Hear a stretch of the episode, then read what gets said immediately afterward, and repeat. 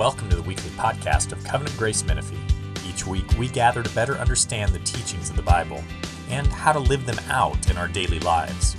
We hope and pray that you're encouraged by this week's message. Let's pray. Father, we just thank you so much for the clarity of your word. We thank you that as we open your word, it really is a light unto our feet, a light unto our path, and it speaks so clearly to all the issues that we might want to bring to it. And so we pray, Lord, as we open your word tonight, as we speak about a difficult topic, we pray, Lord, that you would strengthen us, uh, open our eyes, open our hearts, Lord, to understand your word. We pray that your spirit would move amongst us tonight. In Jesus' name, amen. So we are super thankful you guys are here. Someday we'll be in a nice warm place remembering how this was. Tonight is a serious topic. Last Friday was the 48th anniversary of Roe v. Wade, which is the Supreme Court decision that legalized abortion on demand in the U.S. And so, once in a while, we don't do it every single year, but once in a while, we want to take up this topic and look at what the scripture says about the sanctity of all human life, the value of all human life, that all human uh, beings are valuable and deserve our protection.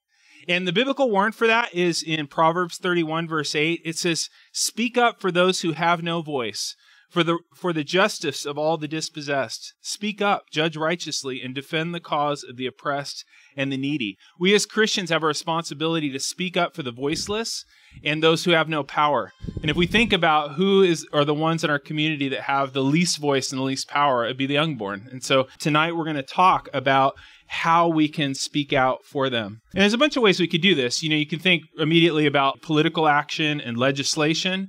But there's also a role that we all have in having conversations with people to try to effect, by God's power, heart change in our community. There's also acts of compassion. We have a friend of ours, Jeanette Chun, who runs Birth Choice in our area that supplies all sorts of needs for women that face abortion but didn't decide to do that. Her ministry will supply food and clothing and all kinds of help. And so that's something you guys could totally get involved in, Birth Choice. Adoption is another one. So there's a lot of different layers of how we are to help with this uh, particular issue in our in our community political action and legislation are important. I think I'm the type that tends to say, yeah, but we need heart change. Only national heart change is going to change things. And I do believe that, but legislation is also important too. You've heard people say you can't legislate morality, but listen to Martin Luther King on that. He said, it may be true that morality cannot be legislated, but behavior can be regulated. It may be true that the law cannot change the heart, but it can restrain the heartless. It may be true that the law cannot make a man love me, but it can restrain him from lynching me. And I think that's pretty important also. And so it's a multi-pronged thing, right? It's it's political action, legislation, but tonight we're going to talk about the heart change part because that's something we could all have a part in in conversations with people in our community. And I'm not just talking to other Christians. Even non-Christians can understand the case for pro-life. Thankfully, as you guys have probably heard, abortion numbers are on decline, but there's still currently about 600,000 abortions in the United States every year. And so it's rampant. And we want to be a part, guys, of a national heart change on this issue. And this could totally happen. I think a lot of times we think that things only have to get worse and worse. That's not true. I mean, think about the cause of American slavery. There was a time when many people, even people we respect greatly, believed it was totally reasonable to enslave other human beings. And now our nation looks back on that and thinks, how could we ever thought that? That could happen on this issue too, guys. And we can all be a part of that. My prayer is that we'll live to see our culture repent of this evil and think, how did we ever do this? How did we ever think this was okay? And just to make the point a little bit stronger, if that happens in our lifetime, what will you tell your grandkids about how you were involved in protecting the unborn? You know, what will you tell them about how you were involved in protecting the unborn? Christians have affected heart change a lot of times. We have a history of this. In the first century, and second century, and third century, Christians were involved in uh, changing the heart of the Roman Empire towards things like infanticide. That was a rampant thing, but Christians were the ones that changed the heart there. The English Christians changed the British Empire's view of slavery in the, in the 19th century. And so this is something that can happen. We can be a part of a national heart change.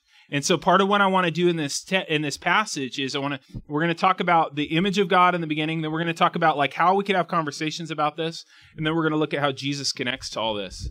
But before I start, one of the things I want to be mindful of is in a group this size, it is very likely we have people in our body that have either had abortions or have encouraged somebody to have one.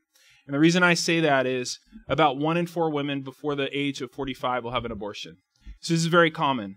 And I think you guys need to remember this when you're talking about this to other Christians. Don't assume that the other Christians you're talking about have not already done this. Okay? This is not an us them thing. This is something, this is a cultural thing, and this is something that's common. And I just want to say if that's you, either you, you had one or you consented to one or you encouraged one, I just want you to, to hear that if you've repented of that sin, I want to in no way trouble your conscience tonight.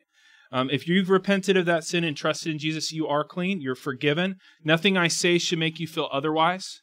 Our Savior's death on the cross has forever cleansed you of that sin. You bear it no more. He bore it away on the cross. But I think that if you are in that situation, or if you have that past, you would deeply want me to expose some of the lies that make that seem like a very reasonable moral choice, wouldn't you?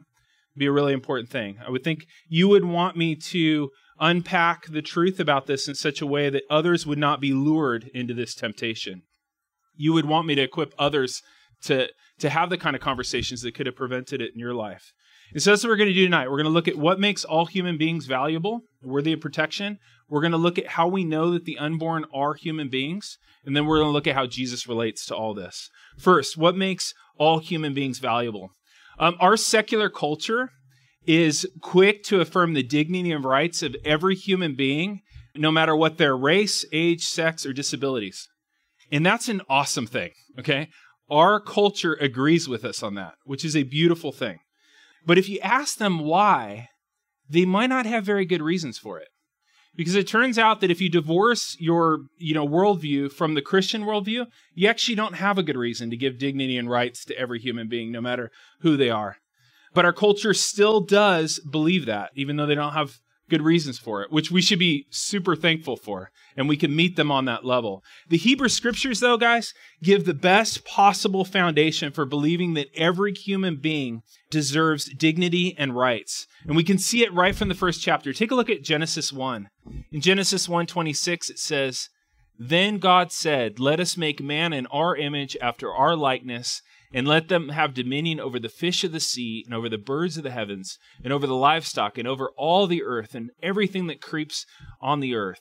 So God created man in his image. In the image of God, he created a male and female, he created them. And God blessed them. And God said to them, Be fruitful and multiply and fill the earth and subdue it, and have dominion over the fish of the sea and the birds of the heavens, and over every living thing that moves on the earth.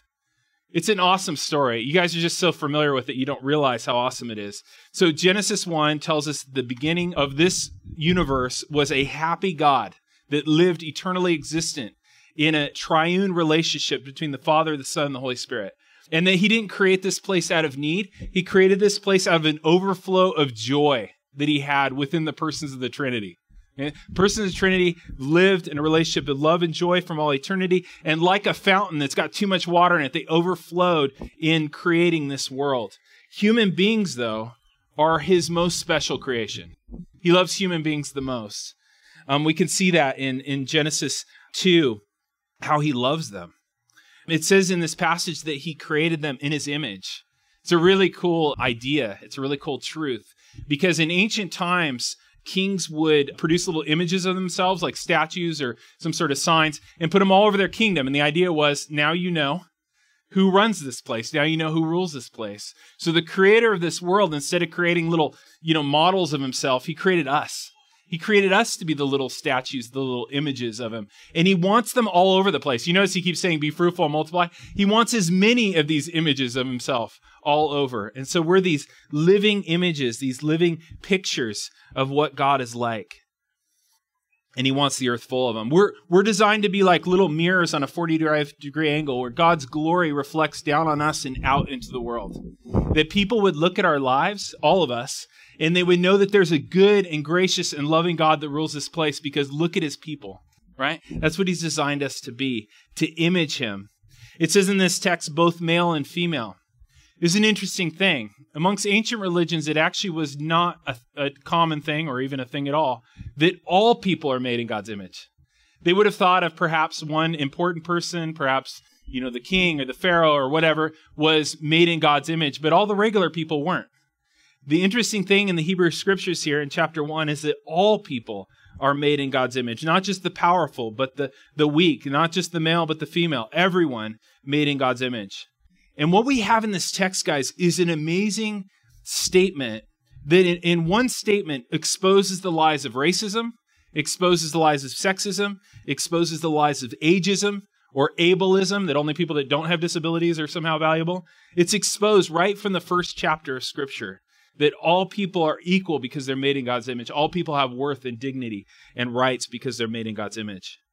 If you look at Isaiah 43 6, he says this about how we're to image him, how we're to reflect his glory out into the world. It says this I will say to the north, Give up, and I will say to the south, Do not withhold.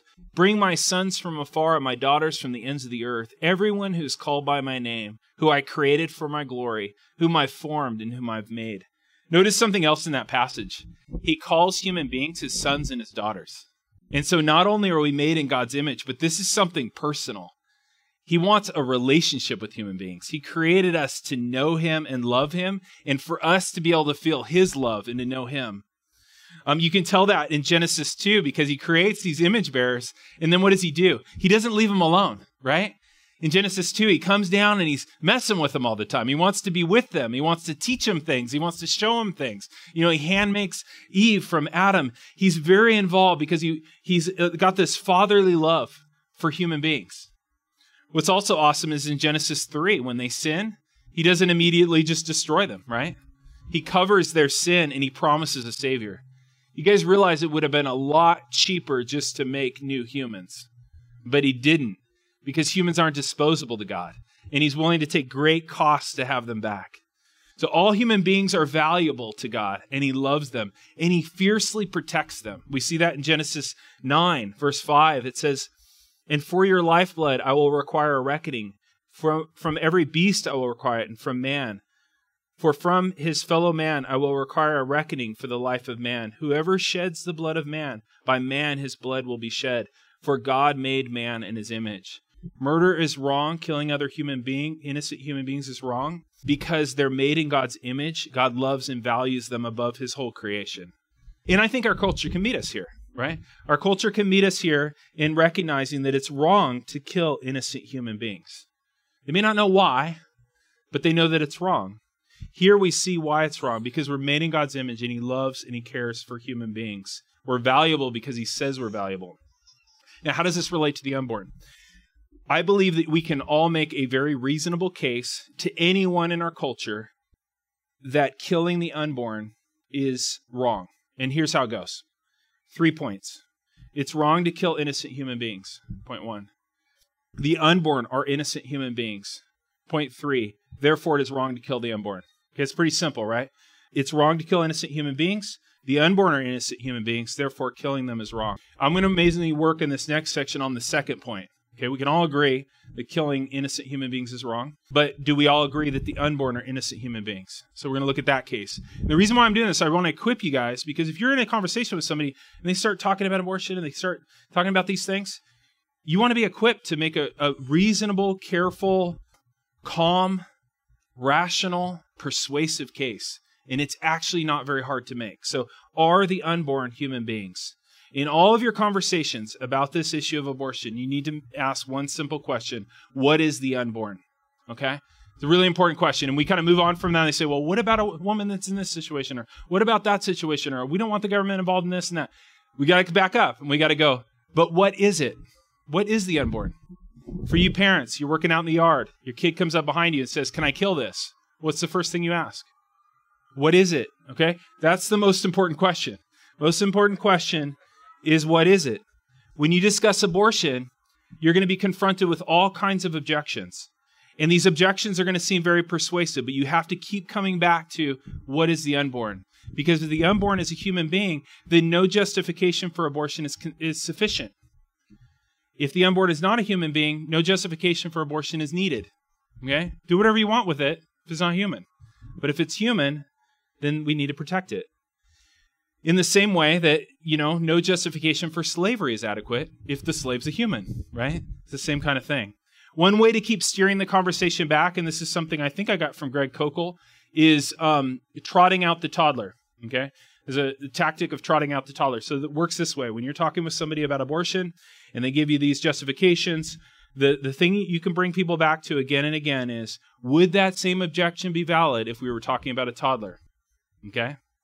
So I'll give you some examples, but that's called trotting out the toddler. And what it does is it keeps on bringing the conversation back to what is the unborn? That's the most important question. So, for example, when someone says, I don't think anyone has the right to force their views on others, or the government shouldn't be allowed to control my choice, your response could be something like, Would you say the same thing if we were talking about killing a toddler? And of course, it's like, oh, wait, no, the government can't have control on that. And oh, wait, you could be able to force your view, right? You see how it brings it back to the core issue, which is what is it? Or somebody might say, I'm not ready to have a child right now. I can't afford a child right now. I need to finish school.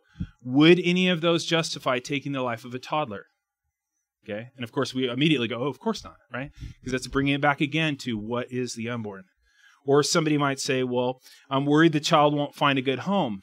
Or I don't want the child to have to deal with some sort of severe disability like Down syndrome or something even more severe than that.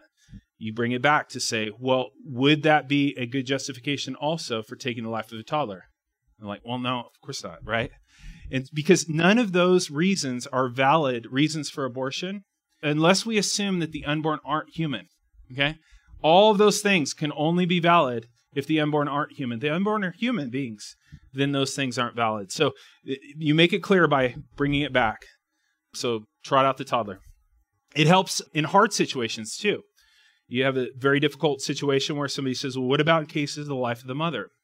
And the important thing to do here before you get into all that, and I'm not going to make rulings on all kinds of things tonight, but it, the important thing when making that decision is you do need to treat both of them as valuable human beings, right? You got to start with the standpoint of we have two valuable human beings. What do we do now? One of the most common life of the mother issues would be an ectopic pregnancy. It's actually one of the easier ones to talk about. This is where the pregnancy is not in the uterus. So it's in the fallopian tube somewhere else, but it's not in the uterus. Um, that pregnancy can't survive. So when you're making the decision on that, you're making the decision between two valuable lives. The one cannot survive no matter what you do. The other one will only survive if you took the life of the unborn there. And so you make the choice to save the one life you can and lose the one life you can't save. Okay? But notice we didn't just say it. Like we had an intuition what, what to do. We need to back up and go like, yeah, but what is the unborn before you make that decision? So what is the unborn? This is actually not a mystery. People make it real mysterious. They're like, well, we don't know when life begins. We don't know in personhood. When does the soul come in? You know, there's all these kind of like hand waving and confusion. Okay? From the earliest stages, the unborn are distinct living human beings. Okay? Abortion ends the life of a living human being. First, they're distinct. The unborn are distinct from the mother. Oftentimes you hear things about, you know, women should have a right to do what they want with their own bodies or to make their own healthcare decisions. But the unborn are not a part of the woman's body. Okay? Just scientifically, the unborn are not a part of the woman's body. This is easily proven. If you took a sample from the unborn, if you took uh, some DNA and you took some DNA of the mother and you sent them to the lab and you asked, is this a part of the other one's body? They would say no, right? They would say, actually, no, these are from two different bodies. But we can tell from it, it's got half the DNA from the one, so this must be the mother and the child. But they've come from two different bodies. Okay? So the, the unborn are distinct. The unborn are living. Okay? This is also not hard. Okay? Because a lot of people, well, we don't know when life begins. We know the unborn is alive. Okay? We know because the unborn is living by the way, the reason I'm using the unborn, it's a neutral term. Feel free to use whatever you want, but I'm just using a very neutral term. I know it's kind of an awkward term. The unborn are living, they possess all the signs of life coordinated functioning of the whole, metabolism, growth, and even response to stimuli. The unborn are living. It's, it's, really straightforward. There's metabolism, growth, there's eventually response to stimuli. The unborn are human. This is also very clear, okay? You could solve this really easily, same way with DNA. Take a DNA sample, send it to the lab, don't tell them where you got it, say, what is this? Say, this is human. Okay, this is a human being. That should not be surprising because human beings have human offspring, right? That's what's going on here. At no point in prenatal development were you something other than human. It wasn't like humans procreated. There was a stage you weren't a human and they became a human. Like all the way along, we could totally like scientifically disprove you're human. Okay. So the unborn are distinct living human beings. We have a hard time seeing this because the unborn look different than us, right? They are in a different location than us. They are they don't have some of the same abilities we have, right? And that's where something comes into play that's really helpful. And I think you could use this. So memorize this the SLED test. Okay, SLED is an acronym. It's size, level of development, environment, and degree of dependency. And those four things are differences between us and the unborn, but they don't make the unborn less than human. And I'm going to go through those. Okay? First one size. Size does not determine whether one is human or not. The unborn are a lot smaller than us, but that doesn't make them less human or make them have less rights. We don't afford more rights to larger people than smaller people, right? You don't have rights based on your size, okay? Size doesn't affect how human you are. Level of development. Level of development does not make one more or less human. The unborn are at a very early stage of development, but that doesn't put them outside of the human family. We don't consider a teenager more human than an infant. That's an awkward example. We might consider them less human, perhaps, but we don't consider them more human, not mine, but you know, maybe yours. We don't consider a middle-aged person less human than an elderly person, right? There's different stages of development, but they're the same thing. They're they're human beings.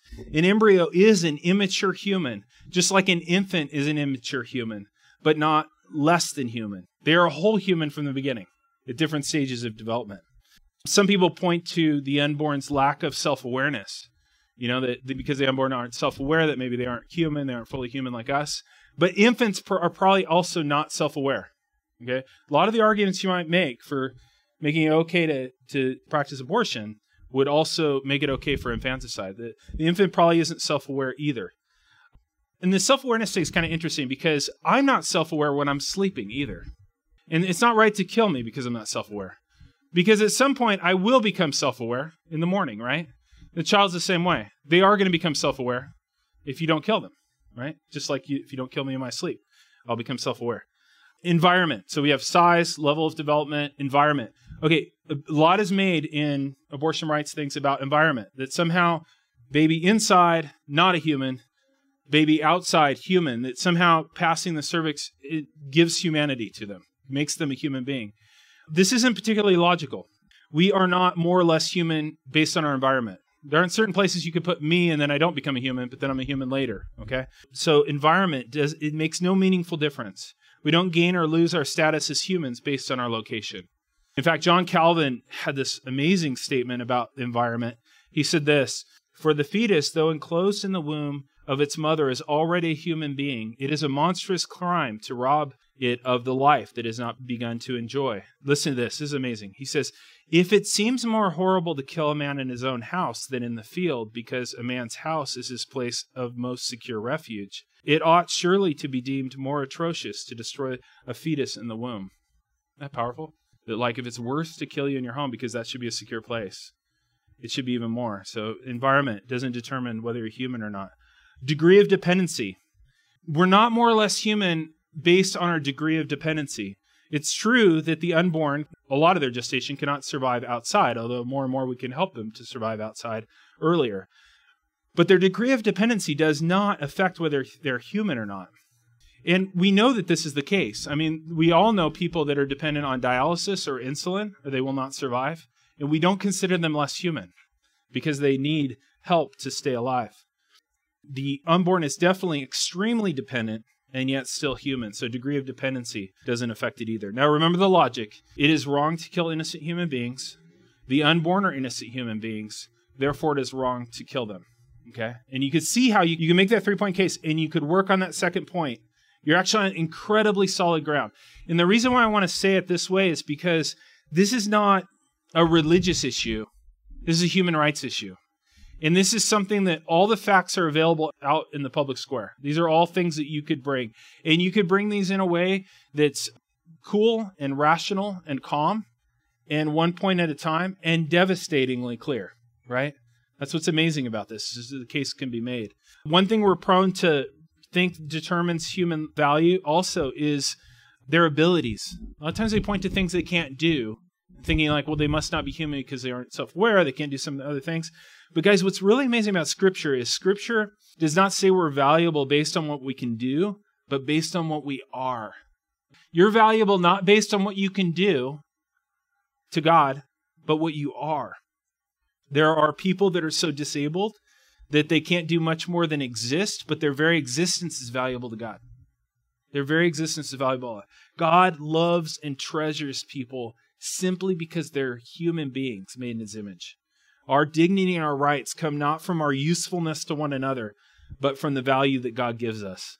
And he knew us in every stage of development. Now we're going to go back to like scriptural stuff, but check this out. Psalm 139 is beautiful. Verse 13. For you formed my inward parts. You knit me together in my mother's womb. I praise you, for I am fearfully and wonderfully made. Wonderful are all your works. My soul knows it very well. My frame was not hidden from you when I was made in secret, intricately woven in the depths of the earth. Your eyes saw my unformed substance. In your book were written, every one of them, the days that were formed for me, when there were none yet. What's amazing about that passage is that he's saying that God knew him in his mother's womb, that God had a relationship with us before we could know him. Even before we knew him, he knew us. And notice all the way through that passage that he says, My body, you formed me. That he was himself at that time, and God knew him, even though he couldn't know God yet. So, how does this all relate to Jesus? In many ways. But in Jesus, we see that God the Son became a distinct living human being, the only truly innocent one. Isn't that amazing? In God the Son, we see that God became a distinct, living human being, the only truly innocent one. Guys, nothing shows the value of human beings more than God became one of us. That God would so love human beings that he would become one of us. And not only did he become one of us, but God joined the lowest levels of the human social hierarchy, right? Philippians 2 says that he emptied himself, taking on the form of a servant, being born in the likeness of men. In so doing, Jesus showed the incredible value of all human life, right? Not just the powerful, not just certain, you know, people that we look to that we, we would think were more valuable, that even the lowest of society have incredible value to God, that we're all equal. God the Son, think about this, became an embryo. Okay? God the Son became an embryo. He identified with the unborn in the womb by becoming one of them. Have you really thought about that? He became one of them. And guys, at every stage, his worth was unaffected by his size, his level of development, his environment, or his degree of dependency. At every stage, he was fully God and fully human. God the Son became this distinct living human being to do something that we've all failed to do to rightly reflect the image of God. Because remember, we're made to be like those 45 degree mirrors that are, that are reflecting the glory and worth of God. That people would look at humans and they would think, man, God must be good. He must be wise. He must be amazing because look at these humans. But what's happened is that we've marred the image of God, right? One of the most common critiques the most common reasons for people to not believe in God is the action of human beings. You know, we, we don't see God as beautiful and glorious the way we ought to because we're not imaging him as we should. But Jesus came as the perfect image of God. In Colossians 1:15 it says he is the image of the invisible God. So much so, guys, that to look at Jesus, you can see exactly what God is like. Jesus is not just like the happier side of God. Jesus is exactly what God is like. He is the express image. He images him perfectly. That's what Jesus came to do. We've all failed to do that very thing. Romans 3 says that we've all sinned and fallen short of the glory of God. Romans 6 says that the wages of sin is death, that we failed to do the very thing we were made for, and the penalty for that is separation from God. Separation from the one that we were created to to enjoy, the one we were created to know and feel the warmth of His love for us on us. We'd be separated because of our sin, but God loved human beings so much that He became a man who is the perfect image bearer and became our perfect sin bearer on the cross. So Jesus, both perfect image bearer and perfect sin bearer on the cross. Guys, there's no sin in this. I always say in this room. We're not really in a room. There's no sin in this gathering that is stronger than the blood of Jesus. There's no sin that is stronger than his perfect life and death in your place, even the taking of an innocent human life. Because if we're honest, we were all a part of taking the most precious life ever the life of Jesus, the truly innocent one. We all had a part in that. But the good news is, if you trust Jesus tonight, he will remove your sin, he will restore your relationship with God, And then he will cause you to more and more properly reflect God in the world. That by being connected to God, Colossians 1 says that we have Christ in us, the hope of glory. And that's what we celebrate tonight in the Lord's Supper. If that's your hope, we ask you to take the Lord's Supper with us as we hold this physical bread. We remember that Jesus had a true physical body, a body which he used to perfectly reflect God, a body that, as this bread will be broken in our teeth, was broken for us, a body which bled on the cross for our sins. And I just want you to meditate on the fact oh, how he loves and values you. Oh, how he loves and values you that he would do that for you. As we eat the bread and we drink the cup, we also think about how God the Son now lives in us by the Holy Spirit. As you take this bread in and you take this cup in, it's a reminder that Christ is in you by the Holy Spirit and that he is more and more causing you to reflect the beauty and the glory of God. Let's pray. Father, please feed us in the Lord's Supper. Fill us, illuminate us for the glory and the name of your Son, Jesus. If that's your hope, let's take it together. First, we'll take the bread. The body of our Lord Jesus Christ, which was given for you, to preserve you, body and soul, unto everlasting life. Take and eat this in remembrance that Christ died for you, and feed on him in your heart by faith with thanksgiving. Let's take the bread together. Let's take the cup. The blood of our Lord Jesus Christ, which was shed for you, to preserve you, body and soul, unto everlasting life. Drink this in remembrance that Christ's blood was shed for you, and be thankful. Let's take it together. Father, we thank you.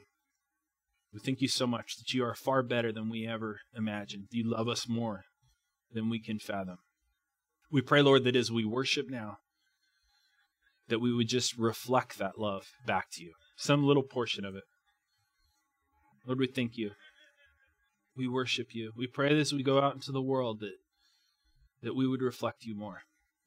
Fill us, Lord, we pray in Jesus' name. Amen. Thank you for listening to this week's podcast.